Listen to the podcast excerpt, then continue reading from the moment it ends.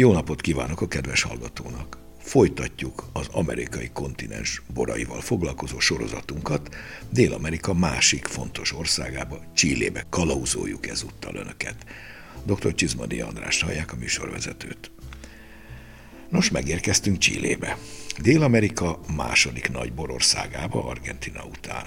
A szőlőben a fele, mint Argentina, de azért itt is van 110 ezer hektár körülbelül, viszont fontosságában, sőt nemzetközi elismertségében vetekszik Argentinával. A szőlő nagyjából egy időben érkezett ide is, jó 400-450 éve a spanyol misszionáriusok hozzák be, szintén 1541 táján.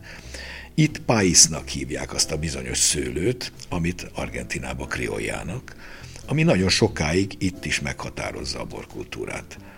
1810-ben sikerült Csillének függetlenennie a spanyol koronától.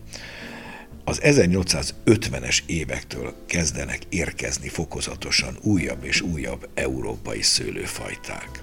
A 19. század vége felé újabb kivándorlási hullám érkezik Európából olaszok, spanyolok, baszkok, katalánok és még újabb fajtákkal, a 19. század végére már némi borexporttal is foglalkoznak Európa felé.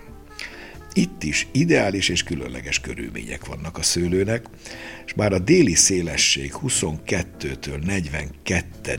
sávja között vagyunk, ez körülbelül csak, hogy érzékeljük, az északi féltekén olyan, mintha Észak-Afrikába telepítenénk szőlőt. Azonban az Andok hűvöse és ráadásul a csendes óceán hűvös áramlat, ez a bizonyos Humboldt áramlat, gondoskodik a kellő hűtésről. 1400 kilométer szőlő, gondoljunk bele, ráadásul jó részt eredeti gyökérzettel, ennek itt még külön szerepe lesz. Betegségek alig vannak, a napi hőmérséklet igen nagy ingadozása a bombasztikus gyümölcsös aromákat segíti, s bár a csapadék hiány itt is jellemző, viszont az Andok-hegység adja, kínálja a megoldást. Azért a legnagyobb változást a múlt század 1980-as éveitől következik be, amikor is óriási lendületet vet a csilei borászat olyan nagy nevű európai és Egyesült Államokbeli befektetők által, mint például a katalán Miguel Torres, majd a Grand Marnier a Lapostol családdal, a Rothschildok, majd az USA-ból Robert Mondavi érkezése, akiket aztán sorra követnek egyre többen köztük neves sztárborászok. Ez már konkrét bizonyítéka az itteni fantasztikus lehetőségeknek. Az 1990-es évektől Csíre borai szárnyalni kezdenek a világpiacon. Ma erről az izgalmas és különleges borországról beszélgetünk meghívott vendégünkkel. Tartsanak velünk, szabadítsuk ki a szellemet a palackból.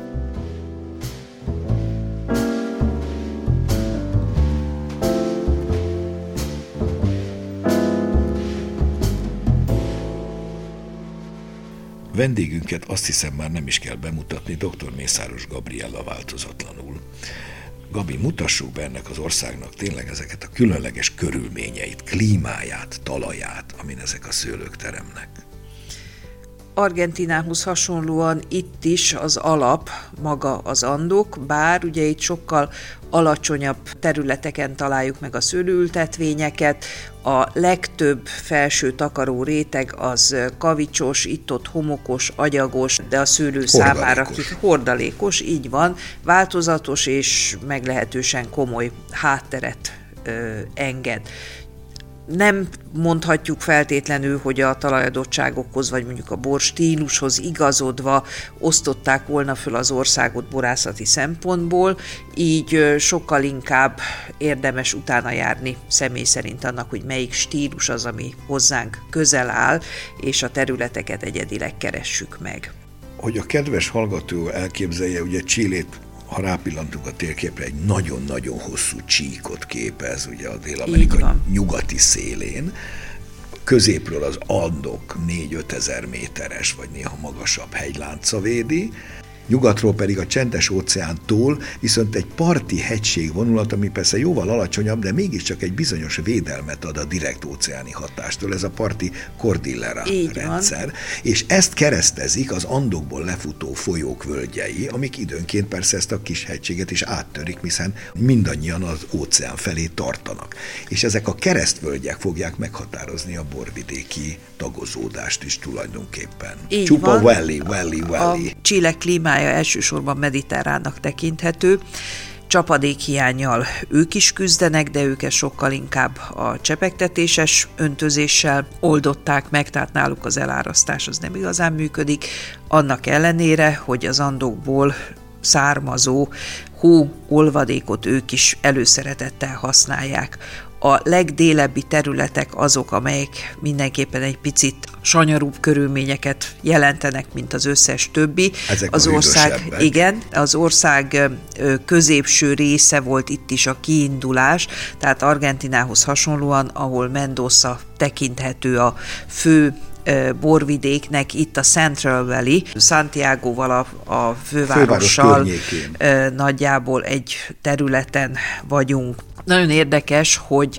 a csílei klíma és a talajadottságok együtt valami olyan elképesztően aroma gazdag gyümölcsöt is tudnak adni, nem csak a szőlőről és magáról a borról beszélünk, de minden más gyümölcsféléről is nagyon sok helyen lehet olvasni azt, hogy ennyire aromás gyümölcsök másút nem igazán teremnek, ami valójában tényleg abszolút pozitívként értékelendő. Említettem a bevezetőben, hogy itt eredeti gyökerén van a szőlők nagy része, ami azt jelenti, hogy a kedves hallgató kedvéért, hogy a világ minden más részén a filoxéravészt követően amerikai alanyokra oltjuk a nemes európai szőlőt, mert hogy az amerikai alany, tehát az a része, ami a földbe megy, az immunis, az az a rezisztens a filoxérával, azt nem bántja a filoxéra. Nagyon ritkán nem is nagyon találni ilyet a világon ezen kívül, ahol tömegében a saját gyökerén van, a viniféra gyökerén, mert hogy ide nem jutott el a filoxéra. Így van, nagyon kevés filoxéramentes övezet van a világon, Chile az egyike ezeknek, és itt viszonylag nagy kiterjedésről van szó. Ugye Európában is általában a leszakadásos partmenti vidékeken vannak főképp homoktalajú területek, amelyek még a filoxéra előtti ültetvényeket őrzik, de egybefüggő ilyen nagy területek másütt nincsenek. Ez abszolút megkönnyíti, és valójában olcsóvá is teszi a szőlőtermesztés a számukra, hozzáteszem, ők ezt a tulajdonságot nagyon-nagyon komoly szabályozással védik. Tehát nem lehet hozni-vinni dolgokat Csillébe, bármilyen mezőgazdasági terményről legyen is szó, a legszigorúbban védik a saját területeiket és érdekeiket. Nyilván, ha már eddig megúzták, akkor most is meg akarják Pontosan. úszni. Hát az elhelyezkedését, ha nézzük az országnak, szinte adja magát. Tehát a filoxéra se az Andokon nem tudott átmászni, se nem tudott úszni a csendes óceánban. Tehát annyira hát elzárt az egész ország minden irányból, így földrajzilag, van, van, hogy igen. gyakorlatilag lehetetlen volt a filoxérának bejönni. Legfeljebb, ha behurcolták volna, de erre viszont vigyáznak. Beszéljünk arról a bizonyos pais, itt paisnak nevezett Igen. ős szőlőről, ami megint csak a kriójához hasonlatosan tulajdonképpen ugyanarról van szó. Itt is a szerzetesek, spanyol szerzetesek hozták annó 1500-as évek közepén. Így van, nagyon sokat belőle amúgy a piszkónak a készítéséhez használnak, ugye ez nem bor, hanem szőlőpárlat. Alapvetően a csileiek piszkót isznak, nem pedig bort isznak, vagy legalábbis kevesebbet. Tehát a Maipo Central Valley, mondjuk ugye a központi csilei területektől északra és délre fekvő borvidékek azok, ahol a pájszból meglehetősen nagy mennyiség volt, de az elmúlt tíz évben gyakorlatilag 10% alá csökkent a mennyisége. Ez egy komoly értéket jelent. Néztem statisztikát, még 2000-ben is 25-26 százaléka volt a csilei szőlőknek páisz, tehát még az egynegyede ebben volt. Korábban még sokkal magasabb Igen. volt, Igen. és ez mára valóban nagyon 10 százalék alá alá, ilyen 1-2-3 százalék körül Igen, tartják én, mostanában. Én úgy gondolom, hogy ebben az ő komoly export sikereik is benne vannak. Egyszerűen azért, mert a Vitis vinifera fajtákból készülő boraikkal nagyon komoly eredményeket értek el. Ennek van egy eléggé sajátos politikai, mondjuk úgy, hogy indoka is, ez pedig nem más, mint a csilei támogatási rendszer, az úgynevezett over delivery fogalom, ez a csilei borászattal szinte egybefort. Az elmúlt évtizedekben olyan komoly állami támogatást kapnak az exportáló bortermelők, ami valójában aránytalanul jó helyzetbe hozza őket. Ez részben jelenti azt, hogy az export költségeket az állam fedezi, de jelenti azt is, hogy a minőség és az ár között fennálló esetleges eltéréseket, tehát ha valaki olcsóbban kínál magasabb minőséget, ezt a különbözetet, ezt az árkiesést valóban az állam maga fedezi, tehát nem véletlen az, hogy a csilei boroknak ilyen komoly exportnövekedése lett az elmúlt tíz évben. És eszükágában sincs pályzt készíteni. Mert hát eszükágában sincs, pontosan, mert a csilei Cabernet Sauvignonok, Sauvignon Blancok ma meglehetősen népszerűek a világban. Pont ezt akartam kérdezni, hogy soroljuk fel gyorsan. Nyilván megint a francia fajták, a világfajták azok szinte kizárólag, amik itt szerepelnek. Miután a Weiss nem adott olyan minőséget, amivel érdemes lenne foglalkozni, Fehérben a Chardonnay és a Sauvignon Blanc volt az a Mi két más? fajta, ami gyakorlatilag nagyon sokáig meghatározta a borkészítést. Nagyon komoly minőségi javulás történt ezen a téren. Ugye egy 20-30 évvel ezelőtt, ha valaki a csilei fehérborokról beszélt, többnyire annyit tudott elmondani, hogy illatosak, aromásak, intenzívek, hogyha beleszagolunk, ha bevesszük a kortyot a szájunkba, akkor sav szegény és kisé lomha rövid borokkal találkozunk. Igaz. Pontosan ez ma már abszolút nem igaz, tehát nem lehet így lesöpörni a csilei fehérborokat sem az asztalról.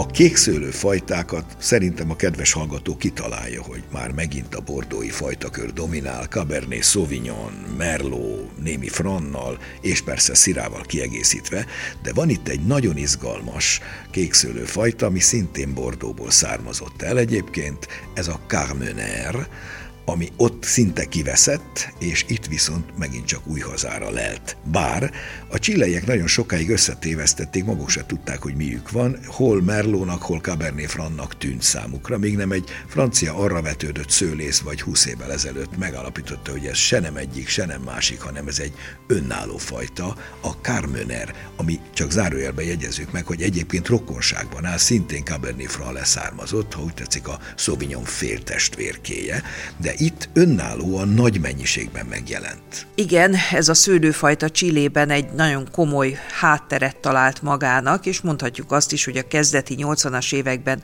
hallatlanul népszerű tiszta Cabernet Sauvignonok mellett felkúszott emellé a szőlőfajta mellé. Élvonalba pontosan, és mondhatjuk azt is, hogy önálló iskolázásban gyakorlatilag Csillében tanáljuk meg egyedül. De függetlenül attól, hogy önállóan gyakran palacba kerül, a Cabernet Sauvignon Sauvignon együtt is sokszor ott van a házasításokban, sőt, azt kell mondjam, hogy a legtöbb komoly csilei pincészetnek a csúcsbora az általában egy olyan bordói házasítás jelent, amiben a Carmenernek is megvan a saját szerepe. Tulajdonképpen Bordó eredeti állapota tért vissza a filoxéra előtti állapot, ahol már ott is benne volt, csak azóta egy kicsit kikopott. Igen, ott a Cabernet Sauvignon és a Merlot egy kicsit megerősödött, de kétségtelenül így van. Hogyha egy jellegzetességet erről a fajtáról még érdemes megjegyezni, akkor az az lenne, hogy egy kis vegetális karaktere mindig van. Tehát a házasításokban általában ez hozza azt a Sebestyén Csilla szokta mondani azt, hogy gazos karakter, De ez ami egy jó itt, ez egy most jó gazosság. értelemben vett gazosság, ami nem alulérett állapotot jelent, hanem egyszerűen fajta karakter. Az elkövetkezendőkben dr. Kosárka József, a Magyar Borakadémia tagja és borszakíró beszél a csillai borokról.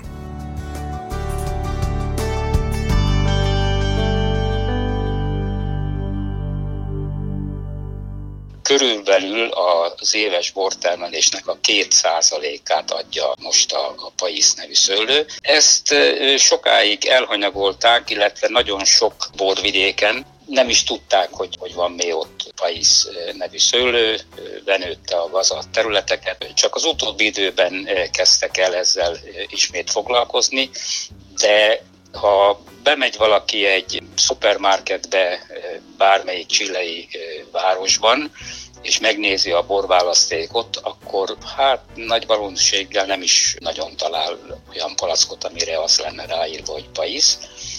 Ha a borászatokat látogat, főleg az ország déli részén, akkor azért egyre több helyen lehet találkozni vele, mert elkezdték újraéleszteni a termelést, és hát nagyon jól jött a termelőknek, hogy a, az organikus borok iránti kereslet a világban és Csillében is egyre inkább növekszik, és hát ha valamelyik szőlőfajtáról el lehet mondani, hogy különösebb gondozás nélkül könnyen ad viszonylag magas termést, akkor ez éppen ez a szőlőfajta. Csillében a borászatok kevesebb, mint a, a felével dolgoznak, ami a fajtákat illeti. A fajta választék nem túl nagy. Van mindenből egy kicsi, hát másképp borászkodnak, ami a piacot illeti, mint az argentinok. Ugye ők kevesebbet fogyasztanak, jóval, és hát a termelésnek a hát majdnem a négyötödét exportálják az utóbbi időben egyre nagyobb számban az exportált mennyiség palackozott bor, és amikor elkezdtek nyitni 20-25 éve a világpiac felé, mert rájöttek, hogy ott van keresni valójuk, akkor nagyon tudatos marketing és piacpolitikát folytattak, és azóta is követik a tendenciákat, mármint a fogyasztói tendenciákat, amit a piac kíván, azt ültetnek, illetve azt palackozzák.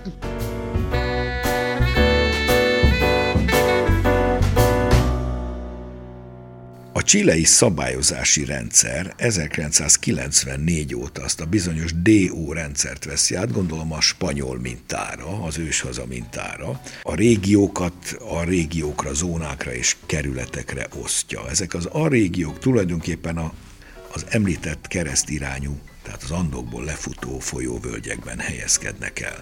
A szabályozás általában elég laza, nincsenek nagyon művelési korlátok, viszont van önkorlátozás.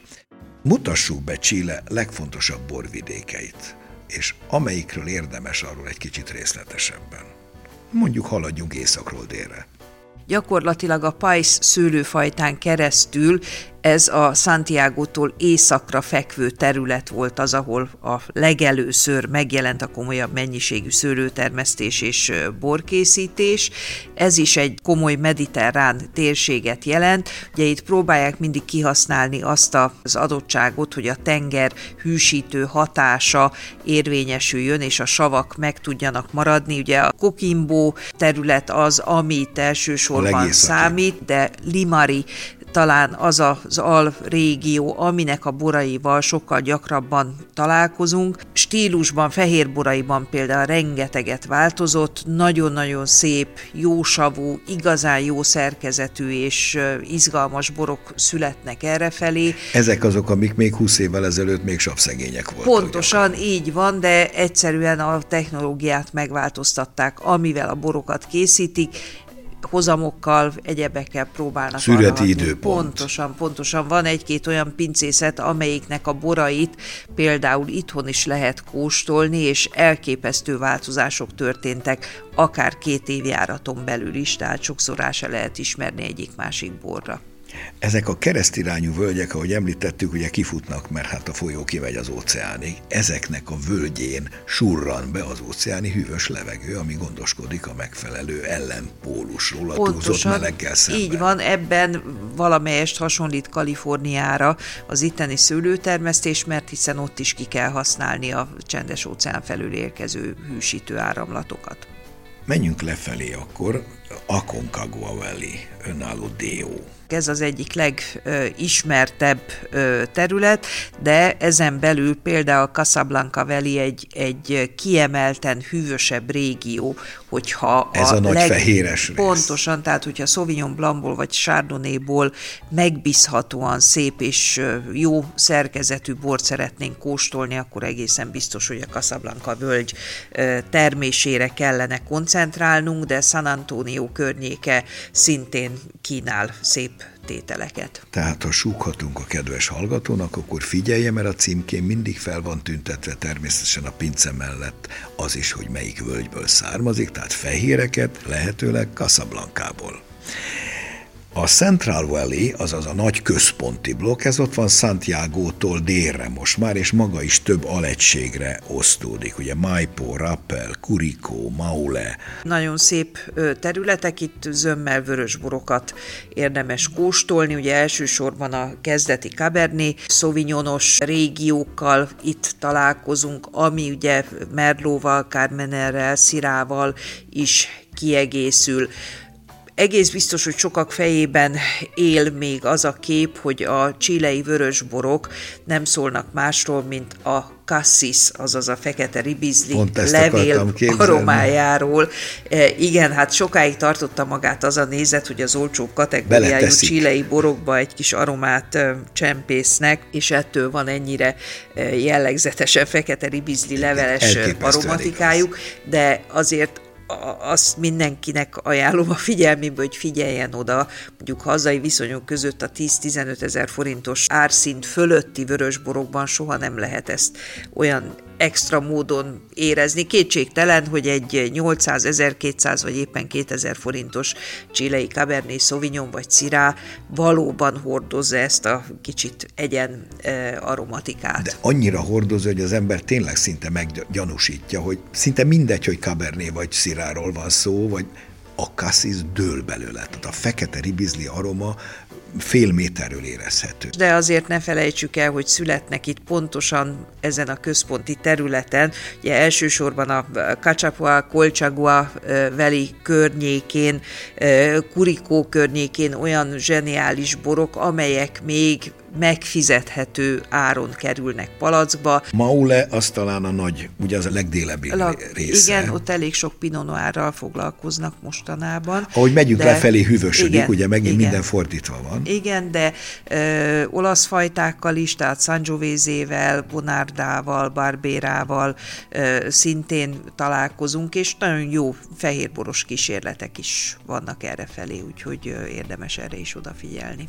Végül a déli régió, tehát a központi alatt van még a Southern Region DO, önálló DO, amiben Itata Valley, Bio-Bio és ilyenek vannak. Itt már szélsőségesebb a klíma, ugye egyre Szélsőségesebb, a csapadék az ugyanúgy problémát jelent, de hűvösebb van, úgyhogy oda kell nagyon figyelni arra, hogy milyen szőlőfajtát és milyen klónt telepítenek, viszont a savak nagyon-nagyon szépen megmaradnak. Tehát itt egy kicsit Fehérek más és... stílusra kell felkészülni, mint amit a Central Valley-nek a, az als, a kisebb régióitól megkapunk. És De nem is baj ez, hát így változatos nem, a dolog. Itt már megint nem. csak a Chardonnay, Sauvignon Blanc és a Pinot triásza. Ah, így van. És így ha jól van. emlékszem, akkor ez az a rész, ahol még mindig kitartja magát ez a bizonyos páiszszőlő, kis termelők még hát itt azért van, készítenek van, de, belőle. de ugye azért Egyre itt is inkább a piszkó az, ami, ami készül a piszkó. belőle. Ez a piszkó, ez no man est omen.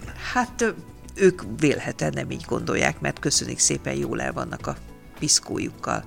Viszont még egy dolgot úgy gondolom érdemes megemlíteni, a csilei boroknak az ára világviszonylatban is meglehetősen pozitív. Magyarul olcsó. Ugye ezt az olcsóságot részben már említettem, hogy milyen állami beavatkozásokkal érik el, részben pedig azzal, hogy talán itt a legnagyobb mértékű azoknak az ízléceknek a használata, amit előszeretettel lógatnak be hatalmas nagy rozsdamentes acél tartályokba. Tehát Nem feltétlenül hát nem, nem fahordót és erdőket nem, egyáltalán ki. nem, ugye ne felejtsük el, hogy töredék része érlelődik csak a világbor kínálatának hordóban. De ezt azért nem kéne úgy beállítanunk, hogy ez egy negatívum. Nem, mert egyszerűen nincs annyi nem. tölgyerdő a világon, nincs, amire nincs, szükség meg, hát lenne. nagyon drága, tehát ez nem, a jövő is, nem is lehet. Útja. Ugye pontosan az áraknak a kialakítása ennek is a függvénye, hogy milyen technológia mellett lehet elérni ezt vagy azt a stílust. Hozzáteszem, hogy a gondolkodásra nem feltétlenül késztető, egyszerű és könnyen megérthető, sejmes tapintású, meleg tónusú csílei vörösborok, azok nem véletlenül lettek ennyire népszerűek a világban. Igen, a kedves hallgató kedvéért csak hogy tisztázunk, itt arról van szó, hogy a nagy acéltartályban lévő borba belelógatnak tölgyfa dongákat, ugye, amik beleviszik a fa ízét, anélkül, hogy hordók tömegét kellene felhasználni. Hát így van, Tehát de... a fás jelleget finoman odaadják, adják, de nem kell beáldozni. A hordós érlelés mérhetetlen módon megemeli a boroknak a költségét, tehát ne is gondolkozzunk abban, hogy az üzletek polcaira kikerülő 1000-1500-2000 forintos bor hordóban érlelődött volna. Ez természetesen soha nem jelenti azt, hogy minőségi kategória kizárólag ott kezdődhetne, ahol a fahordó megjelenik. A cséleiek amúgy önmaguk valóban lassan szoktak hozzá a borhoz, nem olyan egyértelmű, hogy a csilei emberek maguk bort fogyasztanak. Sokkal inkább exportra. Sokkal inkább exportra, ezt nagyon-nagyon tudatosan művelik, és a hazai kínálatuk is elsősorban csilei borokból áll, tehát külföldi borokat csak a legjobb helyeken és a legjobb hotelekben lehet Végül is szinte mindenük van, úgyhogy ön, önellátásra Hát persze önellátásra. Mindezek után foglaljuk most össze még egyszer utoljára a csillei boroknak ama jellegét, ami minden mástól megkülönbözteti a világ egyéb boraitól. Aromatikában úgy gondolom, hogy egyedülálló fehérben és vörösben is, amit ezek a borok kínálni tudnak. A technológiát most már nagyon-nagyon jól használják, és hogyha valaki jó áron szeretne valóban komoly minőséget kapni, akkor a csílei borok között nyugodt lélekkel keresgethet. Szerintem nagyjából egy 9-10 ezer forintos ártól fölfelé persze van egy néhány 200-300 dolláros boruk is most már, de ebben a kategóriában nyugodt lélekkel le lehet venni szinte bármit a polcról, mert a borok nagyon komoly minőséget adnak. Nagyon korrekt, tiszta, jó árérték arányú, és ma már azt is mondhatjuk, hogy stílusos boroknak a lelőhelye Chile. Egyedi stílusos, így van, és világszínvonalúak a csúcsai. Így van. Így van. Megköszönöm Mészáros Gabriálnak a szíves közreműködést a mai adáshoz is. Köszönöm szépen. És most hallgassuk meg, mi újság a borok világában. A híreket Vajda Boglárka szemlézi.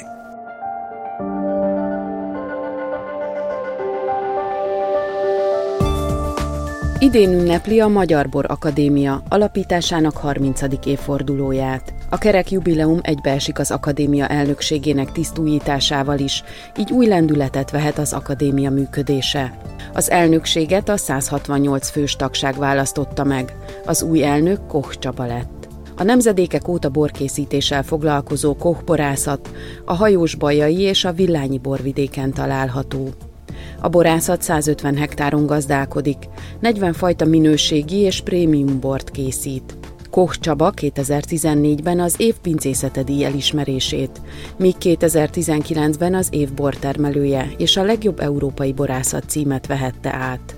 A pincészet borai közül kiemelkedőek a bioborok, a cserszegi fűszeres és a kadarka. Koch Csaba 30 hektáron biobort és legújabb innovációként frissen préselt gyümölcslevet készít.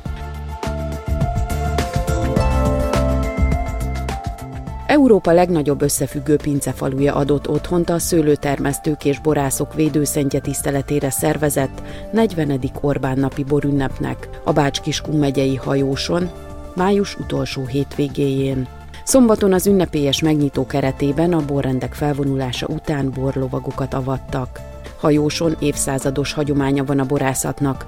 Már 1728-ból is vannak írásos emlékek arról, hogy az oda települt svábok szőlővel és borral foglalkoztak.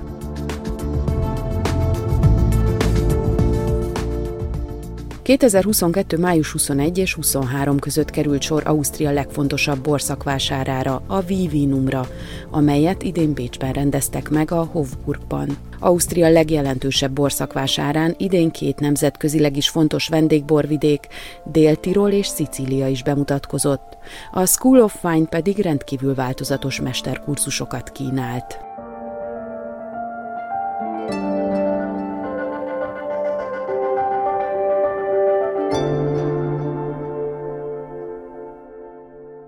A mai műsorunk véget ért. A hangmester Bolgár Jonatán nevében is megköszönöm figyelmüket. Szép napot, jó borokat, még jobb csílei borokat kívánok.